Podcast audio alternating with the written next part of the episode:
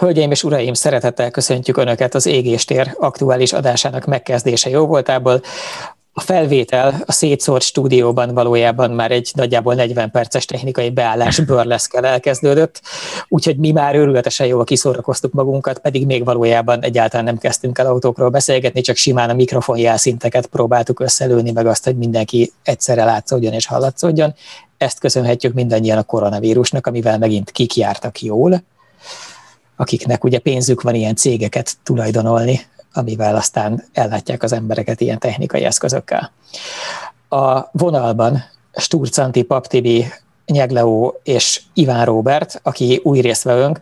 Roberto valójában a rutinos totálkár nézőknek már tök régóta ismerős, 18 éve biztosan, mert hogy ő volt a Totálkár TV a réginek, ami még jó volt, a, az eredeti vágója, és aztán nagyon-nagyon sokat dolgoztunk együtt az elmúlt 18 év alatt, az alatt volt TV2-es illető, RTL-es illető, egy csomó másik, amit majd ő elmond, aztán vágott totálkárt, nem vágott totálkárt, dolgozott az Index videónál, vezette az Index videónak a vágási operációját, és most megint itt van, és a Totálkár YouTube csatornájának a vezető utómunka szakembere, óbégatója és kézben tartója, és mint ilyen állandó stábtagunk, és azért van itt, hogy mindezeket ő is a saját szavaival megerősíthesse. Köszöntsétek szeretettel Robertót! Nincs ide egy jó hangeffektünk? Majd alá kell kennünk valamit, igen. Robertónak pedig meg kell szólalnia. Mondj valamit, Robert! Nem az az első stúdióban. Szerintem. Vagy, igen, csak az lehet. Két lehetőség van, vagy Roberto leszakadt az internetről, vagy az van, hogy így szeretné az introvertált. Vissza, vissza, visszatértem, visszatértem, leszakadtam és yes. visszatértem. Isten hozott. Isten hozott mindenkit, igen. Megérkezett képed és hangod is. Igen. Szóval, szóval minden miért... voltam valóban már nálatok, vagy veletek, amivel lehetett igazából. Igen, mert amikor nem voltál velünk, akkor így külsős jelleggel, akkor is velünk-velünk voltál hónapról hónapra egy, egy projektbe, ha jól emlékszem. Hát a műhelypornót, az erőmérőt még én indítottam, aztán műhelypornoztam, aztán mindenféle egyéb bizbaszokat csináltam, legfőképpen az Ásdanival, amit csak lehetett. Mm, néha volt a paptűvel is, hogy de legfőképpen olyan videókat, amiért, amiért fizettek nagy általában. Tehát valami köze volt mindegyiknek a reklámhoz. Igazából ilyen videókat csináltam. Vagyis hát meg korábban, a régi szép időkben még olyan volt, hogy az Index videónál volt Roberto, viszont vágott egy csomó totálkár videót, tehát akkor is dolgoztunk egy csomót. Ezek még az in, többségében az Inda videón felelhető videók. Igen, nem, igen, igen, igen. Akkor mindig, mindig akkor kellett kimennem a télbe SUV tesztre, emlékszem, ilyen, ilyen pöcsigérő hóba, meg sárba, és akkor mindig, amikor megkérdeztem, hogy miért kell nekem kimennem, egy, hiszen már csináltuk ezt sokszor, akkor az volt a válasz, hogy minden forgatásra kell egy bunkó. Te mondtad, Tibi. Ezt én mondtam? Ezt nem mondtad, és ez azt érted, hogy kell egy ember, aki a jó hangulatot tönkreteszi azzal, hogy haladjunk, mert nem leszünk kész a sötétedésig. Igen, igen, igen. Tényleg ezt mondtam? Hát úgy szégyellem ezt. magam. Nem... Azt, hogy bukik azt is a megfelelő hangerővel és drámai átéltséggel kell mondani, és amikor a bukik a fény hatására sem hagyja abba valamelyik résztvevő egy nagyon fontos frissiben őt ért élménynek a megosztását, ahelyett, hogy rendes munka folyna, akkor kell fejhangon elkezdeni Istent káromolni, ami egyébként Robertónak az egyik szuper képessége. De csak, de csak az az érdekében, hogy kész legyünk. Tehát azt ne felejtsük el, hogy ez nem csak úgy szokott lenni, hanem persze, hogy... Persze, Szemem előtt tartom a jobb, jobb dolgokat, hogy elkészüljön, jó legyen. Ezen a ponton eszembe jutott, amikor a, a Híd Gyulinél voltál svarcolni? A, az ATV-ben, igen. Az, a, az ATV-nél, ahol, ahol meg a könyörésedet fejezted ki ezek előtt a nagyszerű istenes emberek előtt azzal kapcsolatban, hogy milyen sok díszítő elemet tartalmaz az előcsarnak. Igen, igen, igen, igen, igen. Most így mondjam? Tessék? Hogy így mondjam? A konkrétat? Miatta mondhatod, majd kirakjuk a 18 pluszos karikát, és aztán kimagyarázod magad. Hogy én, én nem voltam még sosem az ATV-ben előtte, és akkor először hívtak, és bementem, és körbenéztem, és ha valaki volt az ATV-ben már, akkor tudja, hogy az minden márvány, úgy néz ki, mint egy ilyen ravatalozó, vagy legalábbis akkor tehát úgy nézett, és azt mondtam, hogy Jézus faszon, mennyi márvány. És akkor nagyon nézett, mindenki rám, aki csak ott volt. Igen, igen. Hát, úgy néztek rám emberek, hogy ú, és akkor eszembe jutott, hogy hol is vagyok, és hogy igen, itt nem mondunk ilyet. Ha oké, de hogy egyébként se, de hogy ott aztán pláne összemosni. Igen. Az ember térik mindig váratlan, váratlan dolgok. Minket egyszer a, a, a, az iskolából küldtek el, hogy itt e, ugye mi Pesterzsébeten lakunk, és itt van egy ilyen rátkai átlók galéria, ahol van egy babamúzeum.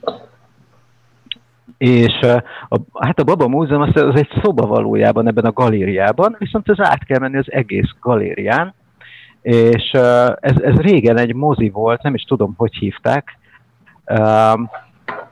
valami ilyen ismertebb mozi volt, nem is emlékszem a, a nevére, aztán utána lett Kupleráj, tehát Vizovicki innen indult, és utána jött ez a ö, festőművész, aki, hát mondjuk ki, pornót fest. Tehát, hogy, vagy festett. Hm. Tehát, hogyha, hogyha fénykép lenne, akkor azt mondanád, hogy pornó. Tehát, hogy olyan jelenetek vannak, ilyen iszonyatos méretű freskóvá dolgozva, meg vannak ugyanilyenek nagyon piciben is, tehát ilyen mozaik képszerűen, de ott meg hát úgy darabra sok, és hát ott, ott, ott minden van, el se tudott képzelni.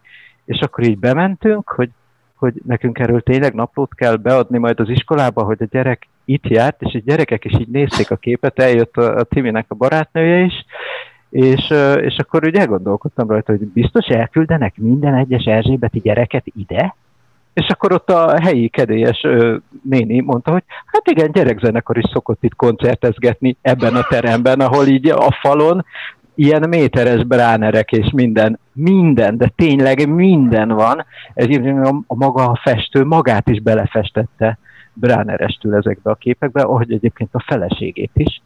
Úgyhogy az ember mindig érik meglepetések, Roberto. Igen. Ez egyébként abban tökre segít, hogy ne, ne legyen ilyen kellemetlen tabu-e körül az egész körül. Tehát, hogyha mindannyian úgy élnénk az életünket, hogy meret péniszek és szélesre tár pumák lennének, amerre járunk, akkor ugye nem lenne az, hogy az embernek annyi fejtörést okoz, hogy a gyermeknek hogyan kell a mélyecskéket, meg a virágokat elmagyarázni, és hány éves korában. Egyébként ez annyira így van, hogy van ugye egy csomó olyan kultúra, hogy egyrészt ez nagyon felszabadult a része a mindennapoknak, másrészt nem tudom, megvan-e a, a, a, a koreai péniszerdő, ahol a, a tengerparton merednek ilyen hatalmas szobrok. Lenyűgözően néz ki, majd berakjuk a linkét a leírásba, ha valaki szeretne, de csak ha rákeres egyébként erre a nagy péniszek a tengerparton kórában, akkor meg, meg van, Addig is mindenki menjen a, a Rátkai átlók galériába Pesterzébe, hogy csodálkozzon a néni, akiket békésen ücsörög a nagy, nagy üresség közepén a bránerekkel és a nunikkal. A péniszerdő autós vonatkozása megvan? Kinek? Bocs. A péniszerdő autós vonatkozása. Na. A, van a csodálatos autós Facebook csoport, ami nemrég megszűnt, illetve hát gondolom bannolták, mert olyan mennyiségű szenny gyűlt benne össze, hogy most újra alapították, ez a péntek esti cruising. Tehát tényleg, hogyha van az autós internetnek segjuka, akkor ez az. És itt, hogyha De valaki fel... most ki kell fejtened azt is, hogy te egyébként mennyire magadhoz öleled ezt a segjukat. Tehát, hogy ne az legyen, hogy úgy érezzék, hogy te lefelé ilyen degradáló nem, nem, nem. Azon, hanem a segluk, ahogy mi is, nekünk is van mindannyiunknak, és életünk persze, része. Persze. Nem, nekem nem fáj, nekem egy pillanatra nem fáj a péntek esti cruising, sőt, igazából van egy ilyen indokolatlanul rossz híre, mert néha meg teljesen értelmes beszélgetések alakulnak ki egy téma körül, csak hát nyilván tudod, van, a, van az, amikor uh, nyolc kommentelő elismeri, amit éppen lát, meg kettő ér, irgalmatlanul fikáz, meg fröcsög, és hát nyilván az a kettő marad meg. És ebben az értelemben mondtam, de hát nyilván nem annyira gáz az a csoport, azért szeretek benne lenni, mert néha tök jó témaötletek így felmerülnek benne. Na, és ott, hogyha valaki irgalmatlan nagy hülyeséget posztol, akkor, akkor ugye ott elkezdik cseszegetni, oltogatni, mémesíteni, tehát vannak sztárjai, most és rosszul a sztárokat ennek a csoportnak, és, és ott az általános közvélekedés az, hogy aki, aki ennek áldozata lett, az bement a péniszerdőbe. Ó. De én azt, hittem, én azt hittem, hogy amikor az autós vonatkozására uh, utalsz a, az óriási meret pénisznek, akkor ez egy fantasztikus átkötés lesz arra a rendkívül nagyértékű luxus terepjáróra, amivel te töltötted a munkahét elejét, csak hogy megérkezünk az autókhoz, és nehogy azt higgyék a hallgatók, hogy itt most csak a genitáliákról lesz szó. Tehát oh. ha már a hatalmas merett férfiasság fölmerült, akkor vizsgáljuk Így meg ennek összefüggését. Pláne, hogy ez az autó ez úgy köszönti tulajdonosát, hogy tegye magáévá Bentley-ját, vagy mi, mit ír? Bentley-ját. mi, mi, mi van? Ez megvan vágóképen, ezt, ezt felvettük. Hát ugye tegye sajátjává, az... bocsánat, mindig az ember, nem. mindig az ember gondol, tegye sajátjává a Bentley-ját. Igen, igen, csak annyira adná magát, hogy tegye magáévá Bentley-ját, hogy, hogy az ember nem tudja megjegyezni azt, hogy ez valójában sajátjává. Tegye sajátjává a Bentley-ját, ezzel, ezzel köszönt. Igen, igen, igen, és ugye, ugye ez egy hát azért nagyon látszik a kezelőfelületen, hogy ez a modern Audiknak egy valamennyire átdolgozott kezelőfelülete, csak elhagyták az alsó kijelzőt, és analóg takerő gombokat, meg nyomó gombokat tettek a helyére, és hát 99 millió forintért enyhén érthetetlen módon ezek rosszabb minőségű anyagból vannak, mint mondjuk egy golfban. Tehát, hogy így nyomkodod, megkapcsolgatod, mindig olyan érzésed van, hogy azok most a kezedben fog maradni enyhén méltatlan. Miközben a kis autó... széria miatt, hogy a nagy szériát azt kifaszázzák tökéletesre, mert ott az fontos, meg tudják, hogy sok helyre megy, és mindig ugyanez volt a probléma, hogy a, a, a kis szériában gyártott autóknak mindig hitványabb volt a minőségük, meg rondábbak a hézagok, meg minden hiába dolgozik fantasztikus szakemberek hada egy kézzel készített autón hónapokon keresztül, az soha nem lesz olyan, mint az egyszer tökéletesen belőtt présgép. Teljesen Igen, a, megvettem a, volna a, ezt az indoklást amúgy, hogyha mondjuk egy évvel ezelőtt nem vezettem volna a Bentley Continental GT-t, ami nagyon sok alkatrészében osztozik ezzel a Bentley Bentaigával, csak, csak egy annyival nívósabban és minőségiben összerakott és jobban megtervezett cucc így általánosságban, hogy és erre beszéltem az értékesítővel, és erre azt mondta, hogy nézd, Bentaigát 5 évet csinálunk, Continental GT-t meg 50 illetve hát annak a hát jobb folytonossági autóit.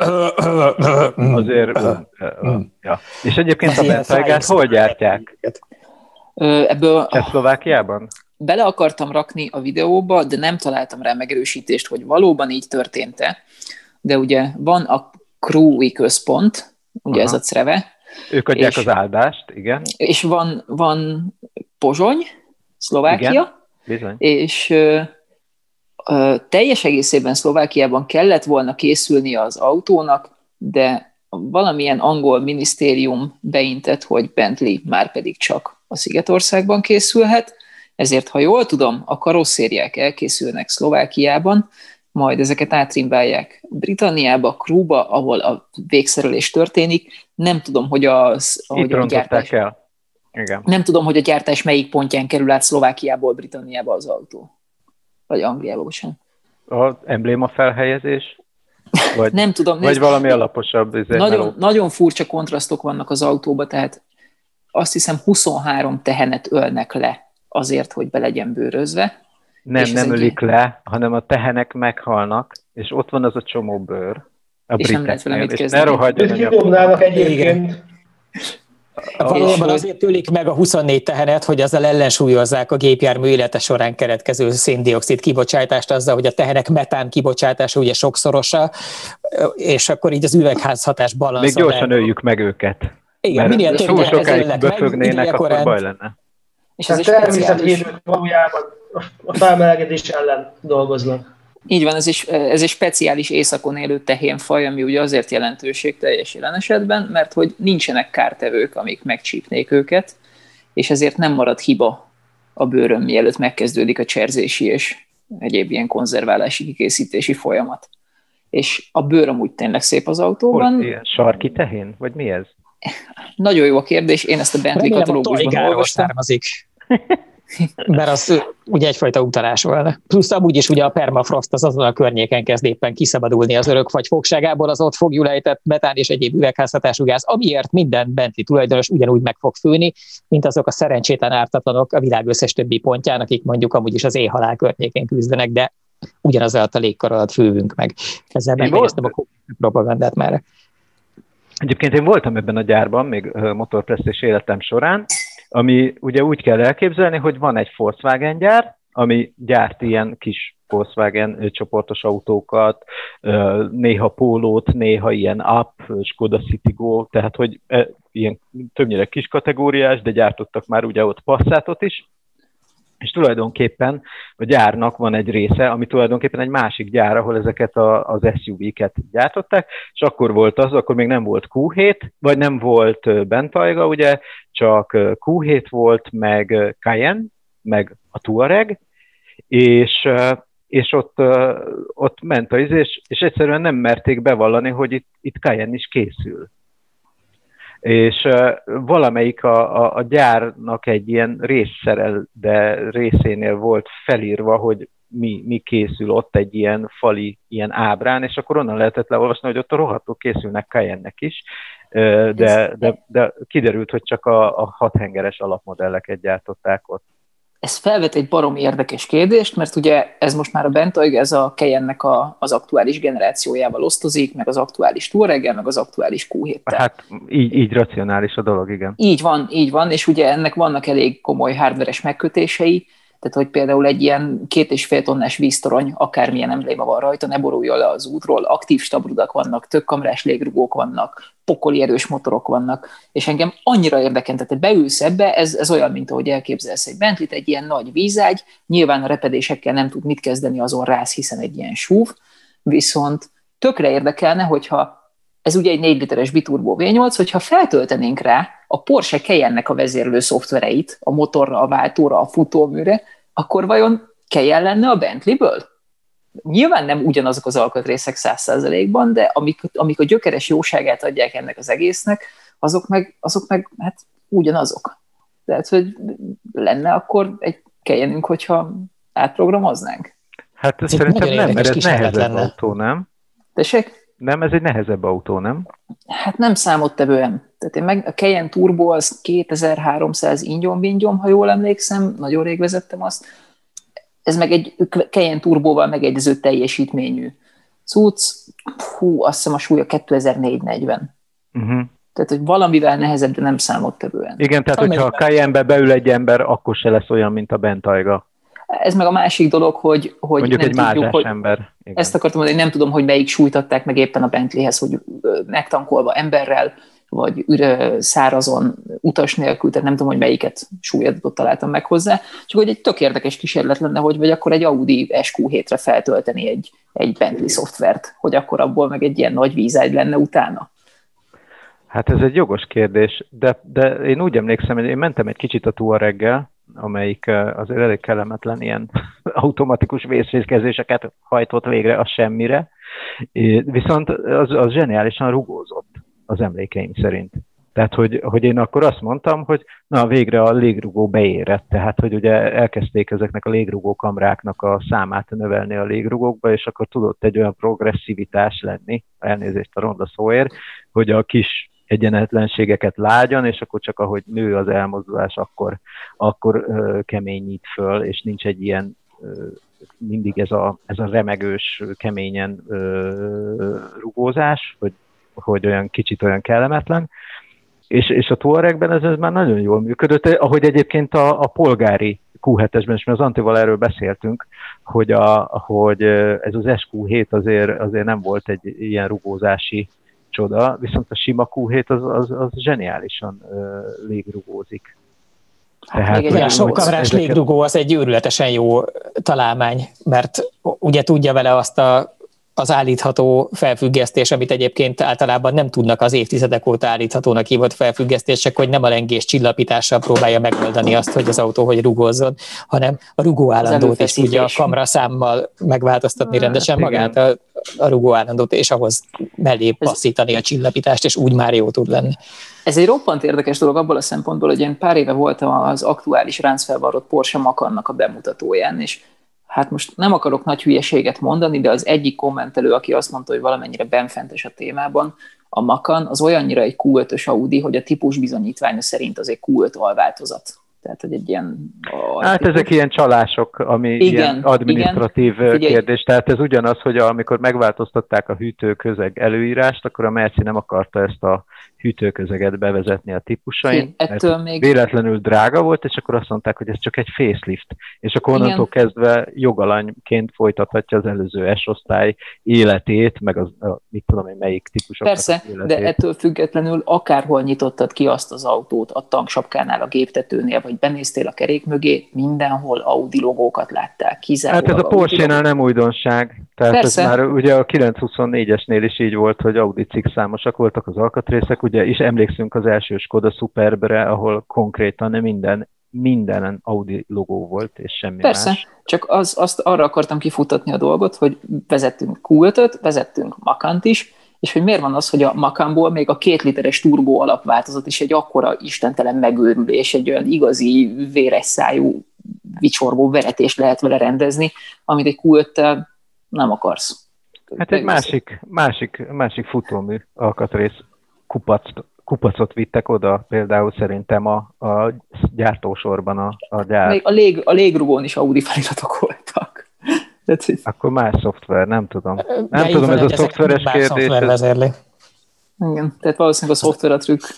Tök érdekes egyébként, hogy a, a jövőben mennyire az lesz, hogy ugye mi mind ahhoz vagyunk hozzászokva, hogy az autót, amikor megvesszük, akkor kész van, és az onnantól olyan, csak apránként elromlanak benne dolgok. És a, az, hogy a szoftver update keresztül nem ugyanolyan, hanem érkeznek hozzá új funkciók, az eleve egy rohadt érdekes új utat nyit ki, amit ugye ma még leginkább csak a Tesla-nál lehet át, átélni, mert ott jönnek hát meg amit mindenki átél a mobiltelefonján. Tehát, hogy a mobilodon számtalanszor jelennek meg új funkciók, általában új hirdetési formátumok például. Az egyes De hogy ettől, ettől simán benne van a pakliban, hogy a jövő autói, azok érdemben jobbá tudnak válni az életgörbéjuknak a kései szakaszában is, egyszerűen attól, hogy keletkezik hozzá egy jobb, akár gyári szoftver, akár, hogy ugye az tulajdonképpen az első sokak által megtapasztalt software update az a chip tuning volt, amit már a 90-es években valójában tökre lehetett csinálni, amikor a motorvezérő elektronikát lehetett átírni, vagy nagyon kisipari módszerekkel, ilyen EPROM forrasztós, átírós dologgal, vagy egyre szofisztikáltabban. De tulajdonképpen az is egy egy szoftvermódosítás, amitől érdemben jobb érzetű volt egy csomó autó akkor is, ugye a nagyon sokat lehetett erről annak idején vitatkozni az akkori internetes fórumokon, ami a Facebook előtt volt a világban, hogy a, hogyha most akkor az van, hogy egy szívómotoros, benzines autón csinál valaki egy chip tuningot, mondjuk Szekeres W. Stevie, aki egy ős totálkáros szerző volt 2000 környékén, ő azt hiszem megcsiptuningoltatta a Felíciáját, és hogy az emberek egy része halálra röhögte magát azon, hogy akkor most kifizetett valahány tízezer forintot három lóerőnyi csúcs teljesítmény növekedésért. A Stevie meg esküdözött, hogy de egész más az autó, mert tök más, hogy harap, más, hogy veszi a fordulatot, más, hogy élet föl, de mivel sajnálatos módon azt ugye nem lehet beleírni a katalógus csúcs teljesítmény értékébe, és nagyon szubjektív, ezért innentől ilyen hitbéli kérdésé vált, de a megoldás, hogy ez mennyire, szóval a fontossága, hogy ez mennyire létezik, és mennyire visszahat ténylegesen egy autó karakterére, az pont ez, amit most az Anti feszegetett, hogy most arra tele van a világ. Lényegében egy az egyben azonos soron készülő fizikai alkatrészeikben 95% feletti teljes átfedést mutató autókkal, amiknek mégis teljesen más hangulatot lehet adni azzal, hogy máshogy vezérlik a lengéscsillapítóik szerepeit, hogy máshogy kapnak levegőt és hozzá elégetni való üzemanyagot, hogy más hangja van a kipufogója melletti mesterséges hangkeltő bödönnek, tehát hogy lehet, hogy ezeknek egy nagy része illúzió, de mégis érdemben máshogy érzed benne magad. Ugye ennek a nagy, nagy koncepcióit még a Fiat uh, fektette le, nagy, hát szerintem a 2000-es évek elején ők akkor turnéztak olyan olyan autóalkatrészekkel, hogy tényleg ilyen, ilyen nagyon alapfelépítésű minden, és akkor minden, tehát hogy az egész autó drive-by-wire, és, és lényegében a szoftver határozza meg, hogy sportkocsi-e, vagy uh, mama taxi, vagy hogy szokták hívni. Tehát, hogy, hogy, hogy teljesen arra akartak ráállni, hát akkor a, a Fiat ugye a, a, a régi időkben egy nagyon ilyen progresszív cég volt, tehát hogy, hogy egy csomó csomó ilyen előremutató dolgot ők találtak ki. Én ezt most így a jelenben nem annyira érzem, de, de ők, ők nagyon, nagyon ilyenek voltak. Igaz, Roberto, neked volt fiátod előremutató? Nekem hogy van? Kettő is. Mind a kettő puntó volt, egy HGT, meg a mostani puntó. Tényleg? Aha, nekem volt egy hgt is, világ legrosszabb autója volt, de legjobban szerettem. De előremutató volt nagyon, nem? Én mindig... imádtam. Előre mutatott, mindig arra fele van a kassa, ott kell fizetni, az, az volt. Mert vagy a futómű ment tönkre, vagy a futómű, vagy szétment a futómű, esetleg még a futómű, aztán egy kicsit a motor, majd a futómű is tönkre ment, majd megint a motor és a futómű. Úgyhogy igen, elég Figyelj, ez, ez csak két része az autónak, hát egy autó sokkal több. Milyen kényelmes volt az ülés, nem? Vagy igen, jó én, én imád, egyébként imádtam. Amikor jó volt, akkor nagyon szerettem, csak nem, nem olyan sokszor volt jó igazából, és, és aztán volt erről egy hosszú cikk is, amikor épp Szegeden mentünk rá, és akkor ott kellett a motorját generálózni, és nem mondták meg, hogy mennyiért fogják, majd aztán mondtak egy olyan árat, mint az autó maga, és akkor ez egy kicsit ott bonyodalmat keltett. Nem az volt, hogy nem ide kellett neked valami behajtó, behajtani, benni haverjaiddal? Nem tudom, hú, nem, az nagyon sokkal kellemetlen volt ennél, sokkal kellemetlen volt, mert hogy a családi barát mondta, hogy megszereli, mert senkit nem ismertem autószerelőt Szegeden, aki mondta, hogy megszereli majd, hiszen ő a családi barát, és mondtuk, hogy szuper, és a végén mondom, mondott egy olyan árat, mint az autó maga, és akkor, és akkor átment az édesanyám, engem nem ismernek nagyon, én egy kicsit vehemensebb vagyok, mint az átlag, és az anyukám pedig hozzám képest is, igen, az anyukám pedig hozzám képest is sokkal vehemensebb, mint, mint amilyen én vagyok, és uh, ekkor még ugye közben én vágtam a totálkát, tehát Budapesten voltam. Mikor mondták, hogy kész az autó, ennyi lesz, és akkor letelefonáltam hogy a családnak, hogy Atya Isten, ez, ennyi az autó, és akkor mondta anyám, hogy majd ő átmegy, megbeszéli ezt, és akkor tudtam, hogy ez nagyon-nagyon rossz lesz, és nagyon-nagyon rossz lett, de hogy nagyon olcsón hoztuk el igazából e, e, ezek után az autót, e, és akkor autóztam vele egy Budapesten. És aztán... az autót a gyászoló rokonoktól. Igen, és, és aztán autóztam vele, és akkor két hónap múlva jött a következő motorgenerál, szóval, hogy így, így volt az a Punto HGT. De a filérekből lehet javítani, és magad is megcsinálod, nem, ha nem, nagyon Igen, így. igen. A HGT-t azt, azt nem. Azt nem. Robertónak nem. egyébként azt tette tönkre az életét, ott futott vakvágányra szegény, hogy ugye elkezdte még nagyon fiatal és az ilyesmire fogékony emberként a totálkárt vágni, ilyen kora 20 évesen, ahol ott szónokoltunk állandóan arról, hogy így csodálatos, úgy csodálatos, a vezetési élmény így, a nem tudom mi úgy. Igen. És akkor a Roberto azt hitte, hogy ezért ez jó, hogyha az ember életében belül is megjelenik, és nem tudta, hogy valójában mennyivel felszabadítóbb a vezetési élményt valaki másnak az autójában élvezni néhány órán vagy napon keresztül úgy, hogy aztán vissza lehet adni, és amikor motorgenerálra kell vinni, az már nem a saját problémája az embernek. És akkor vásárolt ilyet. Ja, tudod, hogy az Istenhegyi út is... Nem? Micsoda? Ezt nem hallottam. Hogy a HGT, a HGT előtt volt a Mazda MX-3-asod is.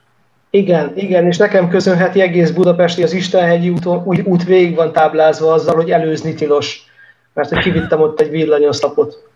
Na, milyen motor volt benne? Nem volt fönn tábla, nem volt fönn tábla a nagy kanyarban Molkút fölött, és nem volt fönn tábla, és akkor jöttem lefele egy kicsit, megengedett egy kicsit többel, és akkor előztek, hiszen az egy nagyon széles út. És akkor előztek szembe, én meg már ben voltam nagyon az íven, mert hogy a, a, a sávnál, ez egy szerpentin, hát, az annak a Volt választási lehetőség, hogy nyomok egy féket, vagy nyomok egy féket, és akkor nyomtam egy féket, elfordultam, kivittem egy villanyoszlopot, és aztán mondtam a rendőröknek, hát de nincs fönn tábla, és akkor egy hónap múlva fönn volt, és azóta is fönn van. Én nem gondoltam volna, hogy az az autó az ilyen kemény. Mármint, hogy... Hát ja, igen. Az MX-3? Igen. De milyen motorral volt? Egy, egy 8 V6. Hát annak legalább a hangja aha. jó. Nagyon imádtam, imádtam. Nem ment nagyon gyorsan, de hogy pont annyira volt sportos, amennyire az, az, ahhoz kellett, hogy én annak érezzem, hogy azért ez mégis egy 8 fiat. Egyébként csöndes volt, tök jól lehetett vele menni, csak hát, hát egy kicsit elnéztem egy hajnalban. A saját autó, képességeimet. Az az autó a, a a legszebb japán hagyományokat idézi abban az értelemben, hogy benne van ugye bubble korszaknak, vagy buboré korszaknak, bubble irának hívják ebből, egyébként kiváló cikket is írt hozzánk annak idején Horváth Máté kollégánk, hogyha valaki a Totálkáról rákeres, akkor megnézhet, hogy micsoda egzotikus őrületeket csináltak Japánban akkoriban, amikor így a 90-es évek környékén nagyon-nagyon sok lett a pénz, ugye nagyon fúvódott a gazdaság, és hirtelen minden valamiért izgalmasnak tűnő ostobaságot meg lehetett csinálni. Az én örökös kedvencem ebből a korszakból, ugye nagyon sok lenyűgöző dolog történt, de ez a messze a legaranyosabb, az az Autozám AZ1 nevű olyan kejkár, vagyis ez a nagyon picike japán, ilyen zsebkendőnyi méretű pici autó, törpeautó, aminek egyébként szupersportautó formája van, e, és középmotoros, és e, sirályszárnyai vannak, amik fölfelé nyílnak, és az egész olyan, hogy ránézel, és azt érzed, hogy mindenki LSD-zett, akinek valaha köze volt hozzá és a, ebből a korszakból maradtak meg még, így pont a 2000-es évek legelejéig kifutva azok az autók, amik megmagyarázhatatlanul igényesek voltak műszakilag, ahhoz képest, amilyen szerepet egyébként a táplálékláncban be kellett volna tölteniük, és ennek egy tökéletes példája volt a világ legkisebb nagy szériában gyártott 1.8-as V6-osával szerelt MX-3, amit tök egyértelmű, hogy lehetetlen költséghatékonyan előállítani és értékesíteni. Az ilyen Opel Tigra féle iszonyatosan tucat autó alapú, leggágyabb, leg, legolcsóbb műszaki alapokra épített ilyen szerencsétlen műsportautó látszat izékkel tartozott volna egy kategóriába, úgyhogy nyilvánvalóan Úgy, csak csavarra, meg mérnökre százszor annyit költöttek. Ugye ez az a korszak, a, a, a, igen, hogy ez az a korszak, a, van a, de van a békalámpás korolla, az is ennek a korszaknak egyébként az utolsó terméke, és ugye a családban van enne ez a korolla generáció, és uh, Hermoni kivitelben, hátul multilink futómű, de nincs, uh, izé, nincs uh, szakaszos ablaktörlő. Tehát, hogy egy kicsit tudatosadásos a dolog, de, és de... Ott, én ott értettem, bocsánat, ott értettem meg egyébként, hogy milyen, milyen rossz valójában, a, és mi a problémájuk a totálkár nézőknek, mert egyszer volt egy olyan totálkár, ha emlékszel Karotta, amikor tesztelve volt ez az autó benne. Rio RS ellen, nem? Összehasonlító tesztet forgattunk igen, a te a V6 mx és a Kolba Bencének a Renault Clio sportja ellenében. Fug, de jó igen, volt. És, és a Robert, Robert ült az enyémben, és, és pedig nem is bántotta nagyon, de nekem nagyon rosszul esett. És akkor megértettem, hogy mi a bajuk az embereknek, hogy miért mondják, hogy hát ez a Total Car nem olyan nagyon vicces. Már azok, akik egyébként, az autógolyokat tesztelik, mert ugye akinek nem, az nagyon jót rög rajta. És ebbe a tesztel volt az, amikor feljött a fejem alulról, és mindenféle, mindenféle üzeneteket küldtem Robertnek a tévén keresztül évtizedekkel előre megelőztük a YouTube-ot. Tehát ez az, amit a YouTube-berek aztán így újra feltaláltak x évvel később. Reakció videó? Hát reakció videó, meg amikor így kiraksz ilyen kis üzenetkéket, amiben reagálsz magadra vagy arra, amit valaki más mond egyébként éppen a képernyőn, és mi ezt csináltuk 2003-ban az interneten, amihez kapcsolódó egyébként szórakoztató perspektíva, hogy amikor elkezdtük ezeket a videókat ugye ahogy lett tévéműsor 2002-ben, akkor rögtön elkezdtük felrakni ezeket a videókat az internetre, mert hogy a Totálkár elsősorban egy website, akármi is van. Tehát lehet, hogy nagyon sok embernek még mindig a tévés majomkodást jelenti, és lehet, hogy örökre úgy is lesz, de igazából messze sokkal többen és sokkal hosszabb időtávon alapvetően az interneten fogyasztják mostanra, és hogy azt úgy is vágtuk bele, hogy minden adás fönn lesz az interneten, akármi van. Csak éppen ugye egy dolog az, hogy, hogy oké, okay, hogy föl kellett találni azt a részét, hogy akkor hogy jut el az eredetileg ilyen beta nevű nagy uh, videókazetta formátumú adásból, aztán hogy lesz végül valami, amit aztán be lehet digitalizálni a tévébe. Másrészt ki kellett találni, hogy hogy lehet aztán ezt kiszolgálni az emberekhez, mert ezen a ponton még három évig senkinek nem jut összébe egy egy amerikai garázsban, hogy kéne egy ilyen internetes videó megosztót alapítani, amiből aztán majd sokkal később a YouTube nevű Google termék lesz. Szóval nem volt egyáltalán megoldása erre még az internetnek akkoriban. Egyébként olyan szempontból mákunk is van ezzel, hogy ha lett volna már akkor YouTube, akkor biztos nem engedte volna meg az akkori TV2, hogy föltegyük rá az adásainkat, és csak azért egyeztek bele, mert hiszen senki se vette az internetet komolyan, hogy azért... Ó, komolytalan ez, igen. Igen, kit érdekel, hogy most az a három darab ilyen szerencsétlen műszaki értelmiség, aki oda az a görnyed a számítógép előtt, és tudjuk, mire csinálja éppen a mit a miével, hogy azok esetleg majd így persze biztos majd interneten tévéműsort néznek a Közben rákerestem erre az autózámra, és ugye majd berakjuk a képet az anyaghoz, de ugye ez egy, így ha csak fényképet keresel róla, ez olyan, mint egy autó. De találtam egy olyan képet, amely az autoevolution.com-on, hogy, hogy a Jay Leno garázsában vagyunk, és ott áll benn a, szerintem az ő, övé, most itt nem olvastam el a sztorit. Jay Leno mellett méretarányosan úgy néz ki, mintha a cipője lenne. Hát... Leno meg úgy, mintha megette volna. Nem ér a derekáig az autó. Tehát, hogy ezt úgy kell, lehet, hogy Jay Leno nagyon magas, nem alacsony, az biztos, de mellette áll egy japán csaj, ami felveti a gyanút, hogy ezért, ez az autó, ez nagyon kicsike. Nagyon. Tehát ez nagyon kicsike, mert ugye itt egy maruti alapterületre kell ráhajtogatni egy, hát egy ilyen kis, kicsit gnóm Ferrari vagy MR2 jellegű formát, és valahogy úgy kéne megoldani, hogy még, még, még homo sapiensnek legalább a kisebb példányai beférjenek. Elképesztően kicsi ez én, a kocsi. Én ezt a Suzuki Cappuccino-nál éltem meg egy parkoló Jó, az, az, a, az meg a másik, igen. Amikor a Cappuccino-t leparkolták egy mx mellé, és akkor még nekem igen. is mx volt, és basszus, hát Ezeknél a kei... csomagtartójába berakod.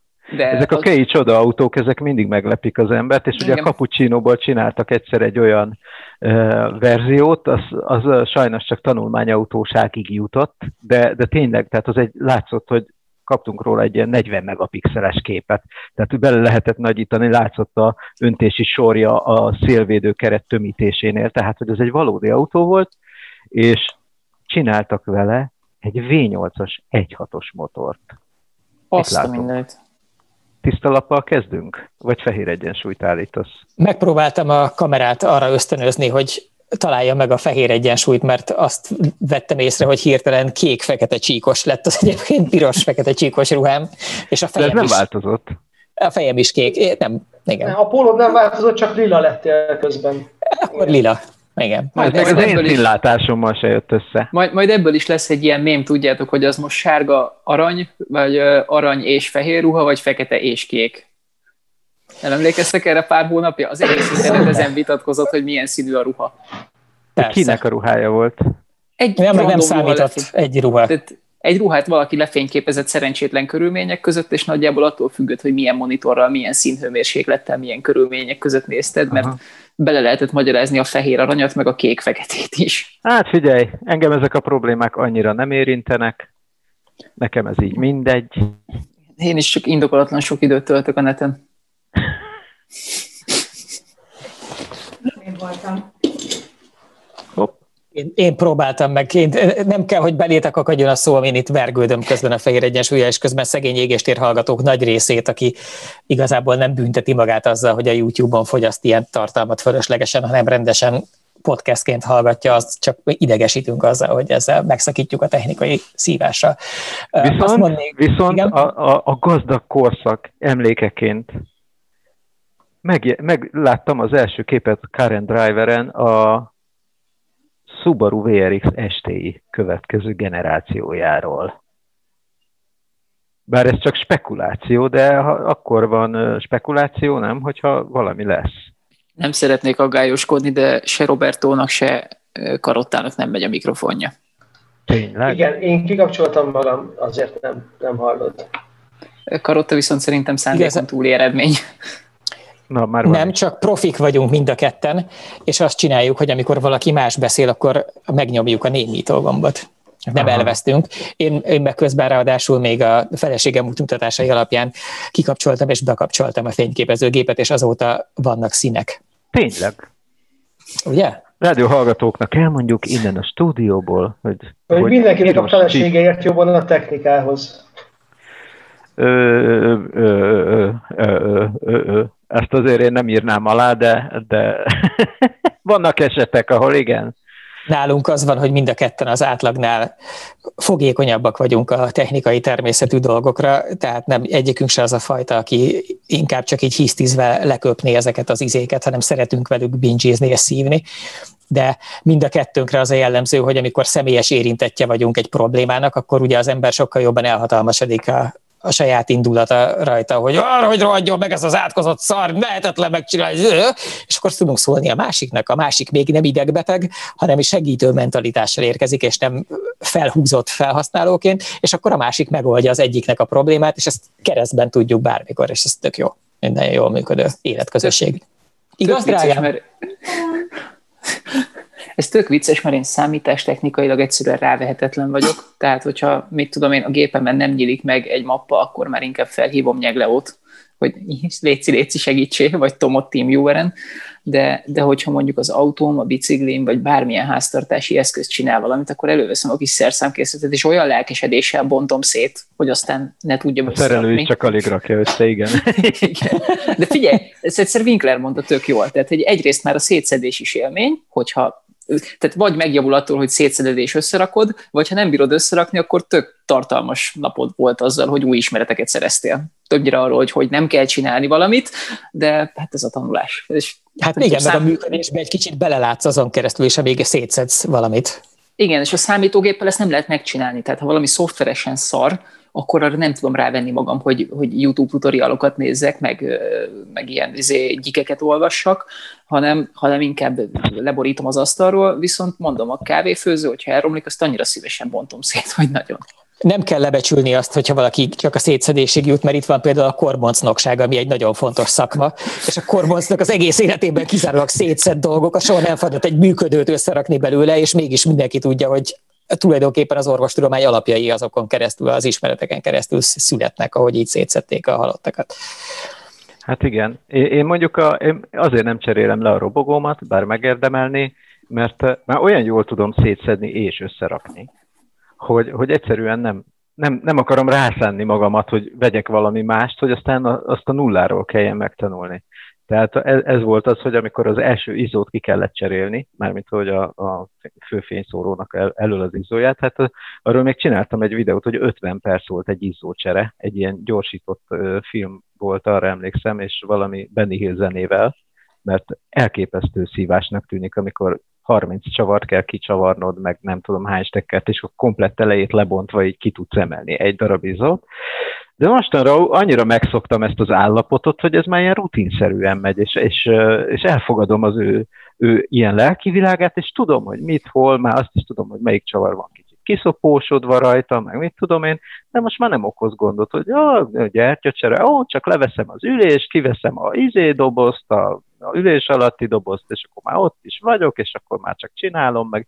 Tehát, hogy azt nem tudtam elfogadni azelőtt, hogy ezt szét kell szedni, mindig miszlikben ezek a hülye robogók, annyira össze vannak rakva egy darab ilyen műanyag héjá, hogy, hogy, hogy ha valamit szét kell szedni, akkor a felét minimum le kell szedni az egésznek. Tehát úgyhogy az ember tanul mindig ezekből. De például a kávéfőzőnél voltam úgy, hogy a, a feleségemnek volt valami ilyen céghez bevitt kávéfő, ilyen patronos kávéfőzője, és nagyon olcsón lehetett venni, és akkor azt mondtam, hogy szétszedem, megnézem, egy bizonyos szintig hajlandó vagyok javítani, majd veszek egy másikat négyezer És akkor inkább vettem egy másikat négyezerért. majd összeraktam, és beraktam a sufniba. Pótalkatrésznek. Ha már menőzhettünk egy kicsit azzal, hogy Antinak olyan jó dolga volt, hogy Bentley-ben tajgát forgatott, amiből lesz is majd anyaga a totálkáron, akkor én elmondanám, hogy én is nagyon magas életet éltem a hétvégén, mert, mert megtanultunk WC tartályt szerelni oly módon, hogy egyrészt tanultam egy érdekes új kifejezést ennek kapcsán, hogy nem tudom, tudja közületek valaki, és most már ki fog derülni, hogy ez egy mennyire egzotikus vagy nem egzotikus információ, hogy van ugye az, ahol bemegyen a víz a WC tartályban, meg van az, ahol kimegyen a víz a WC tartályból. Ez a két funkciója van neki elsősorban, illetve hát a tartálynál nem levő csináló az hogy a között a kettő időpont között tárolja a folyadékot, remélhetőleg hézagmentesen, szivárgásmentesen. Szóval, hogy a bemegyen, az egy micsoda? Sarokszelep. Nem. De, Luk, ne, cső. E, Engem, sarokszele- engem, sarok, engem sarokszelepért küldtek el, amikor telepítettük az egységet, és azt építették be.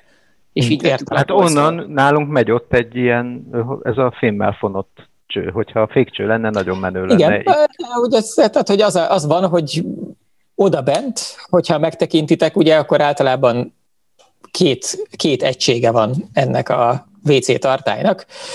Az egyik azért felelős, hogy víz kerüljön bele, a másik azért felelős, hogy kikerüljön belőle a víz. És most anélkül, hogy itt szépen csalnátok és googleznétek meg ének, az érdekelt, hogy ha az lenne a feladat, hogy így spontán megnevezzétek, hogy azt, ahol befelé megy a víz, azt hogy hívják, akkor mit mondanátok?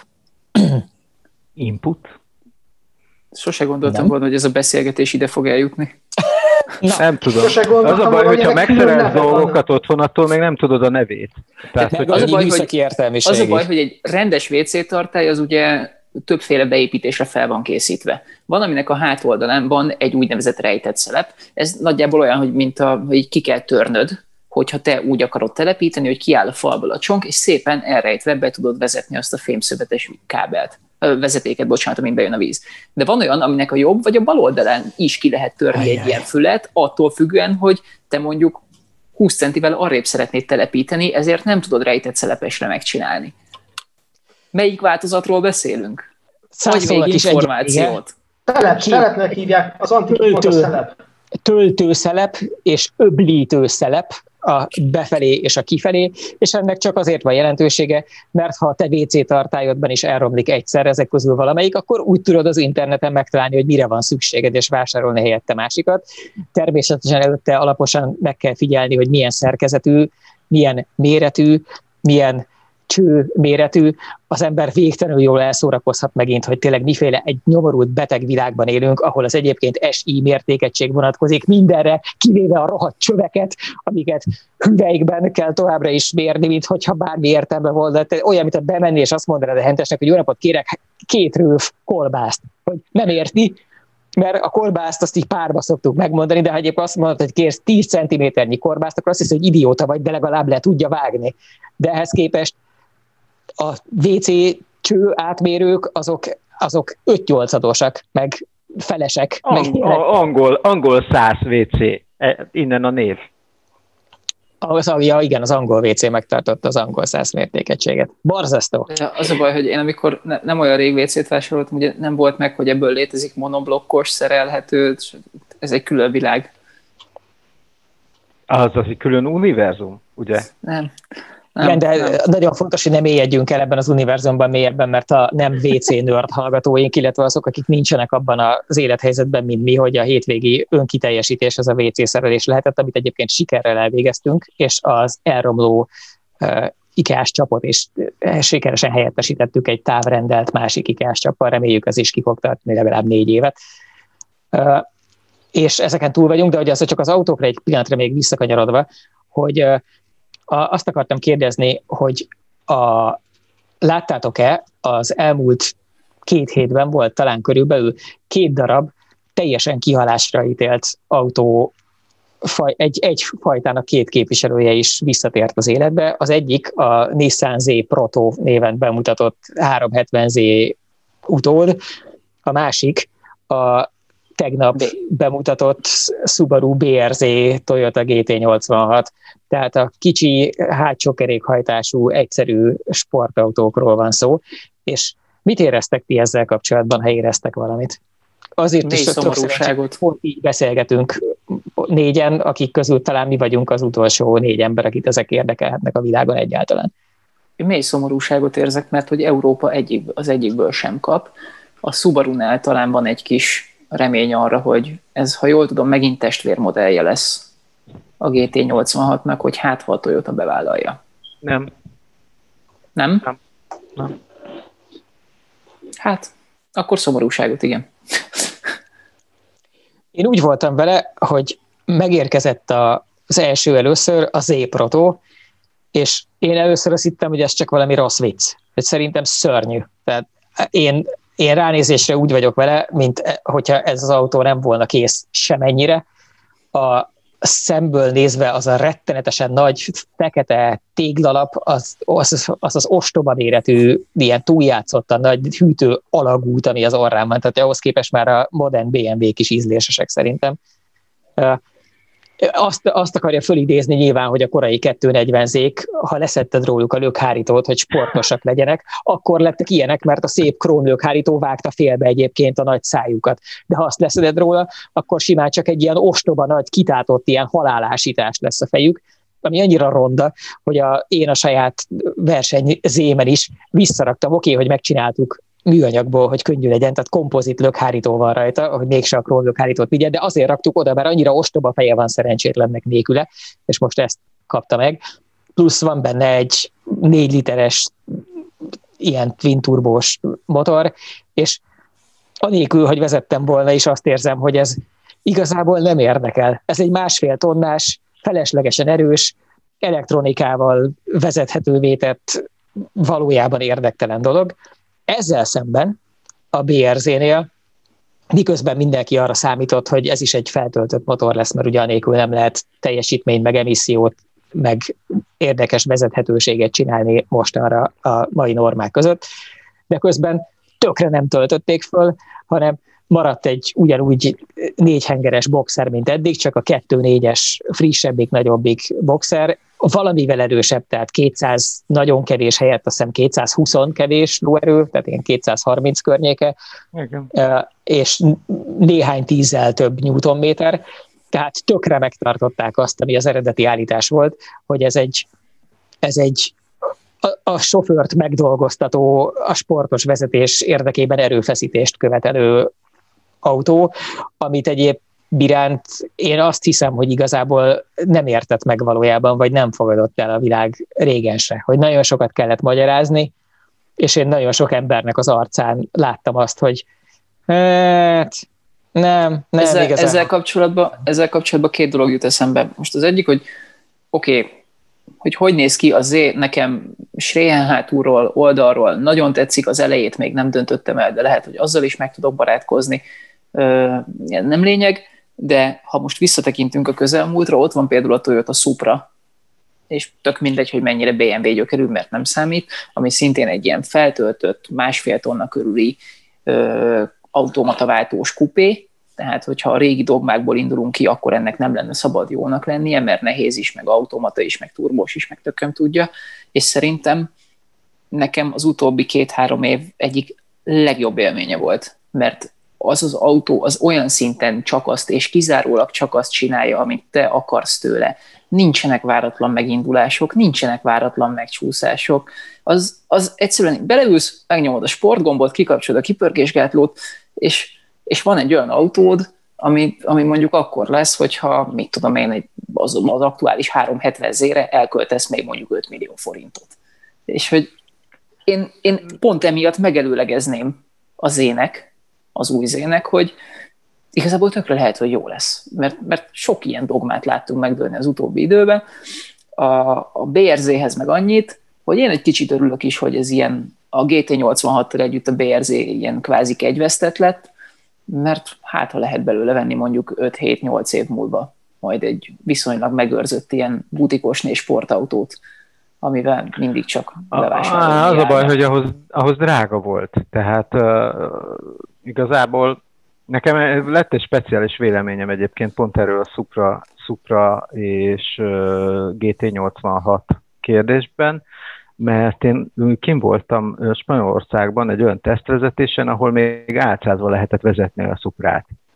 És uh, és ugye ez úgy történt ez a tesztvezetés, hogy elindult egy Supra, prototípus, volt ott három vagy négy autó leálcázva, Egyébként, mit tudom, ajtónyílásban láttad, hogy milyen színű, de be volt matricázva kívülről, és ahogy mentünk, ugye az volt, hogy mentünk utána egy vagy két, attól függ, hogy hány újságírót osztottak be azon az útvonalon az autóra, BR, vagy nem BRZ-vel, ugye Toyota GT86-tal mögötte, és a, a helyzet a következő volt, hogy azt a, azt a egy ilyen tök klassz hegyi úton mentünk a, a, a kocsikkal, és az jött le belőle, hogy, hogy élményre a, a GT86 az legalább annyira jó, a, mint, a, mint a Supra, csak az az egyenesek, tehát hogy csak közben az sokkal gyorsabban megy már, mint a Supra. Tehát, hogy az egyenesekben nagyon elment, de, de egyébként az élmény, az, hogy, hogy te mit érzel, az, az nagyon-nagyon jó volt a GT86-ban, és ezt tudta zseniálisan, és, és ezért jó egyébként, hogy ez is megmarad ilyen szívómotorosnak, mert kell lennie ilyennek is. Az más kérdés, hogy azért ez nem lett akkora nagy siker sehol, tehát a, Amerikában bele, ugye Amerikában ezt a Toyota, a, volt ez a Scion nevű márkája, és a, azon a néven árulta, de, de se a Subaru, se a Toyota, se ez nem tudta átütni, ugye azt a, a Scion márkát az be is szántották, tehát nem, nem tudta átütni a, nagyon az inger küszöböt, mondjuk nem is volt olcsó, azt így hozzátenném, de, de egyébként nagyon érdekes, néha tréningjeinkre szoktak jönni BRZ-vel, meg, meg GT86-tal, és volt már olyan, hogy így kettő vagy három volt egyetlen egy tréningen. Szerint... Mert Bocsánat, olyan ember veszi, vezetni, és az, az azt is tudja magáról, hogy nem tud, és akar tanulni, ami az egyetlen módja annak, hogy az Igazából ember tanul. még kiegészíteném, kiegészíteném azt, amit a Pap Tibi mondott, hogy nem volt olcsó, cserébe nem néztek ki jól a, a katalógus adatok. Mert ha megnézed, hogy nem, mondjuk Mini Cooper-esből, hogyha megnézed, hogy Mini Cooper-esből, tehát hogy a Mini Cooperből, akár az előző generációból keresni kell az utcán azt, ami nemes, azt, tehát annyira sűrű belőle a sportmodell, annyira gyakori, mert, mert ott igen, az se volt olcsó, hiszen egy, egy ilyen prémium termék, egy divat termék, csak amikor felcsapták a, a, ezért a katalógust, akkor ott látszott egy nagyon látványos teljesítményadat, és, és jó, jó pofa volt az autó, és ezért megvették. Most az a baj, hogyha a GT86-nak csapott fel, akkor azt látod, hogy nem olcsó, és nem is olyan különösebben erős. És az meg, hát figyelj, nem az online kor gyermeke, tehát hogyha kézé ilyen csúszkákon akarja beállítani, hogy hány lóerő legyen és hány másodperc gyorsuljon százra, abból nyilván rossz, ugyanúgy rossz egyébként, hogy az MX-5 tegyük Persze, hozzá. Tehát, tehát, hogy ettől még lehetne akár óriási siker, mert az MX-5 azért elérdegélt már jó, jó pár évtizedet közben. Igen, de az MX-5-nek van egy olyan típusú bentsége, hogy az MX-5 vásárlóknak egy nagyon nagy része a kabrióság meg a roadster forma miatt veszi meg az MX-5-öt, és ott nem fáj annyira, hogy egyébként, ha odalép, akkor nem fogja letépni a fejét. Ráadásul egyébként a, az, a mostani, tehát az NDMX-5-ben lévő először az 1.5-ös motor volt zseniális, az nem tudom megvan, hogy ez egy micsoda, egy elképesztően jó karakterű, tehát a modern idők messze legjobb karakterű szívómotorja volt szerintem, és aztán most így a legutóbbi időben megérkezett, hogy most már a nagyobbik motor, tehát a két literes is már ugyanazt a, ugyanazokat a technikai megoldásokat tudja, hogy most már abban is megvan a tűz, mert régen a, a gyengébbik autónak jobb hangulata volt szerintem. És ehhez képest meg a, az egyébként általam rajongásig szeretett GT86-ban, meg BRZ-ben egy nem igazán lenyűgöző karakterű két literes volt. Tehát oké, okay, hogy két literből 200 fölötti lóerő az nagyon rossz nem tud lenni, mert ezt elmondják a számok, és az is oké, okay, hogy szépen erős volt fönt, ami mindig jó, mert dolgozni kell vele, meg forgatni kell, meg oda kell rá figyelni, meg számolni kell vele, hogy hányasban leszel a pálya melyik részén, vagy az út melyik részén, és ezek imádnivaló dolgok.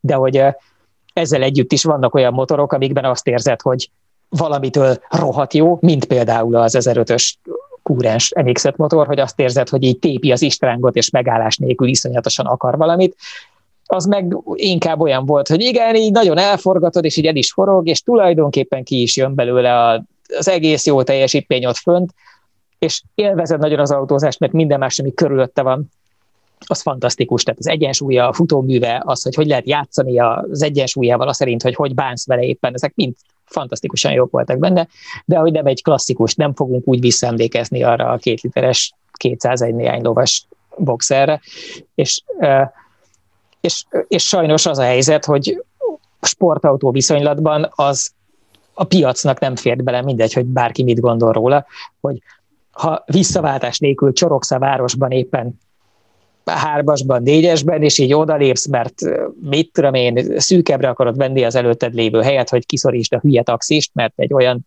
típusú csábó vagy, vagy mit tudom én, és nem fog elindulni, mert ameddig nem váltasz vissza bárhonnan négyet, addig nem fog elindulni soha. Tudod, mit? És ehhez képest meg a modern feltöltött autók, meg az 1450 fordulatos nyomaték csúcsukkal, meg nyilván ezerszer elemenemnek érződnek, ha egyébként nem vezeted őket rendesen, és akkor még a villanyautókat azt ide se hozni.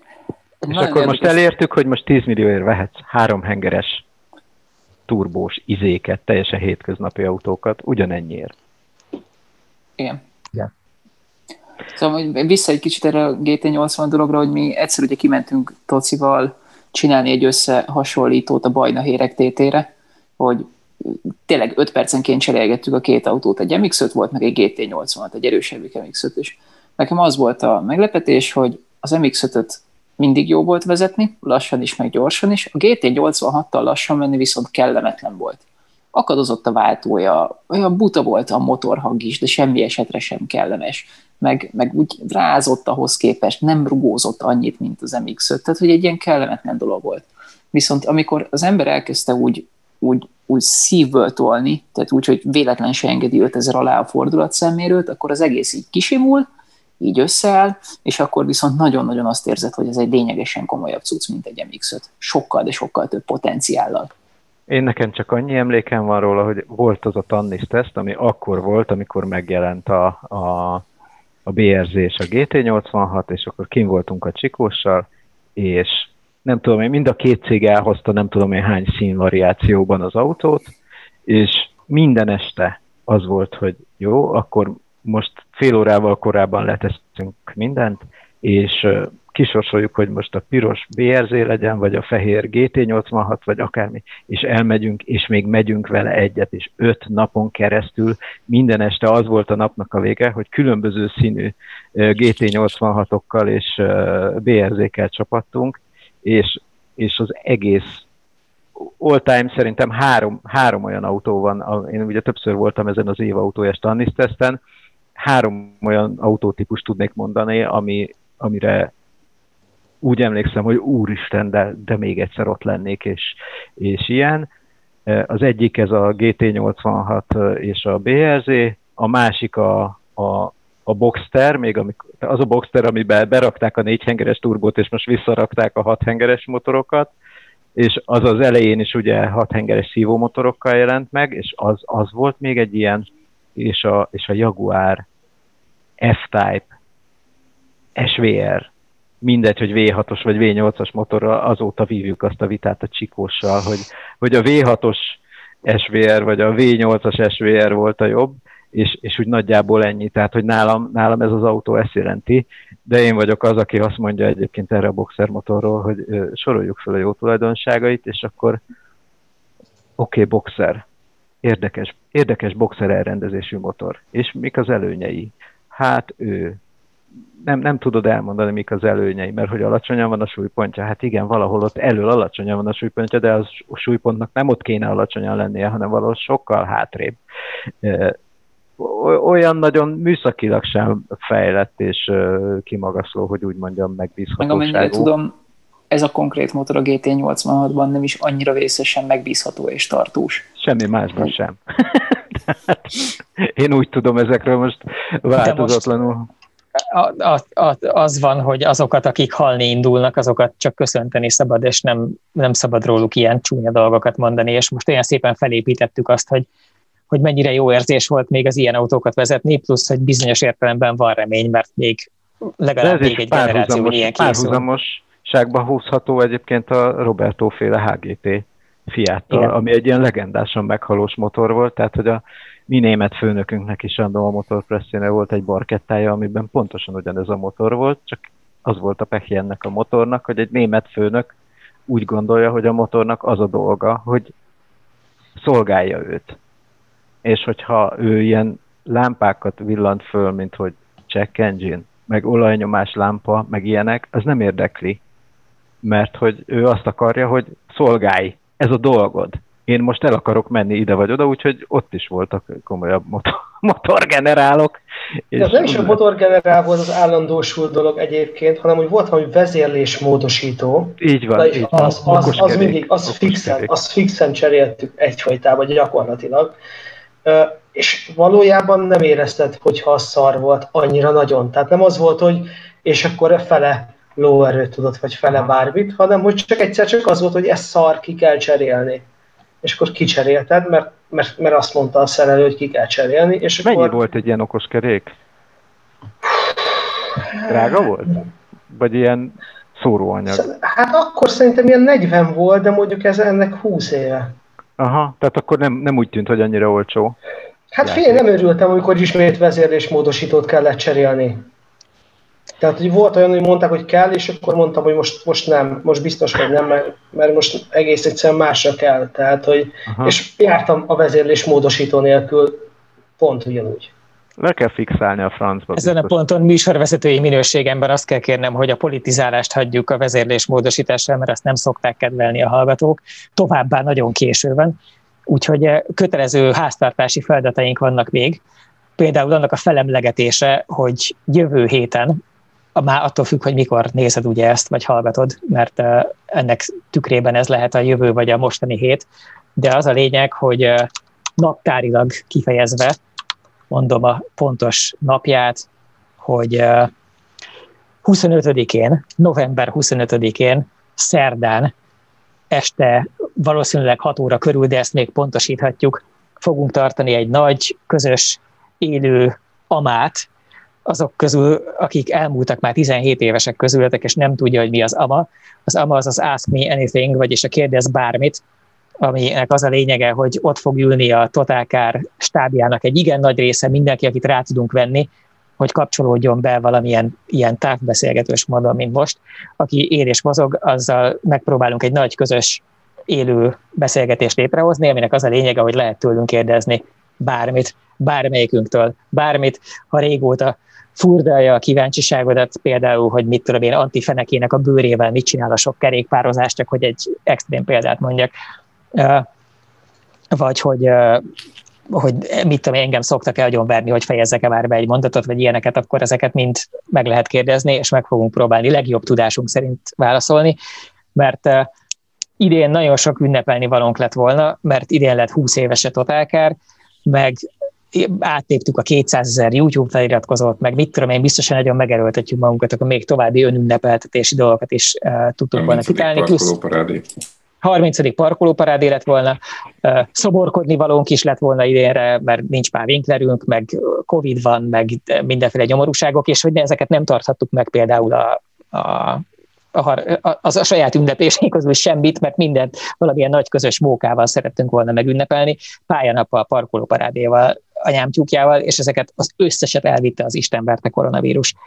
Úgyhogy kínunkban legalább akkor annyit összehoztunk, hogy akkor dumálnánk így egy közöset, úgyhogy közben ne fertőzhessük egymást keresztbe, és ezt az égéstér hallgatók, vagyis ti tudjátok meg először, mindenki más majd csak akkor, amikor kimerjük írni a nemzetközi internetnek valamelyik oldalára, gondolom a jövő hét elején. Igen, ezt elképzelni úgy érdemes, mint egy élő égéstérfelvétel, ami közben interaktív is. Tehát itt leszünk ilyen Igen. kis kockákban, négyzetekben, és lesz egy moderátor, aki majd a beérkező kérdéseket a kommentmezőből beolvassa.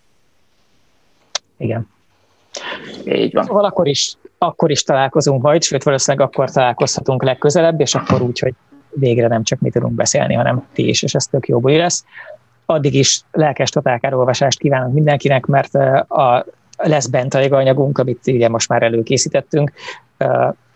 Föl van nekem írva a Porsche 911 versus Mustang pályaanyag. Igen, Anti? Mi ez a nagy Ami nem annyira versus, mert hogy ez egy kisebb félreértés, mert ugye az volt, hogy tavaly forgattam egy 911 GT3 anyagot, és arra jött egy nagyon kedves olvasói levél, hogy lehet, hogy ő meg tudna győzni, hogy van jobb mint a 911 GT3. Ugye ez volt az anyagnak a címe, hogy nem tudsz meggyőzni, hogy van jobb, hiszen a számomra ismert autós univerzumban arra a felhasználásra, hát nem tudom elképzelni, hogy van-e jobb. Talán a GT3 RS. Ennek a dolognak a feloldása érkezik. Mikor? Szombaton. Most, hogyha vége ennek az égéstér felvételnek, akkor leülök a gép elé és befejezem.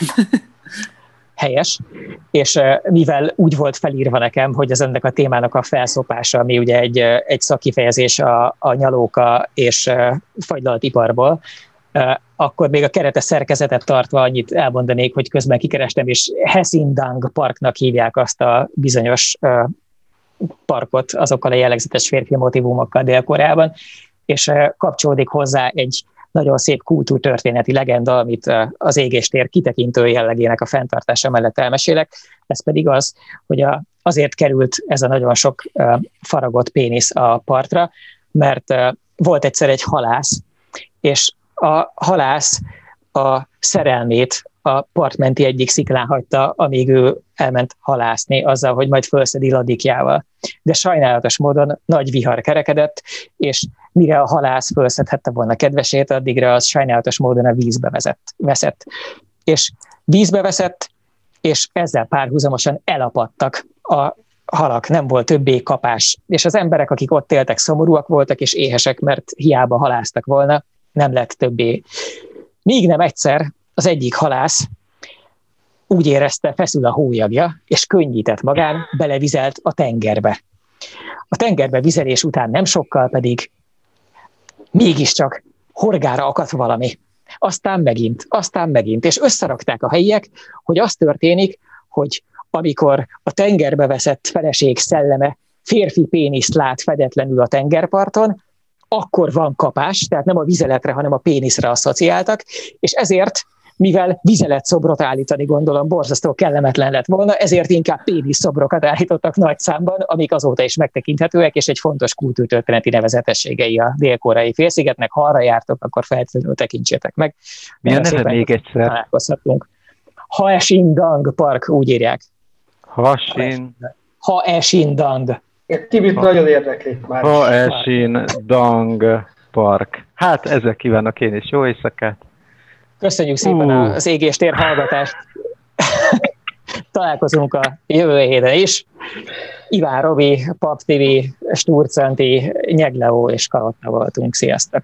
Sziasztok! Szevasztok! Szervusztok!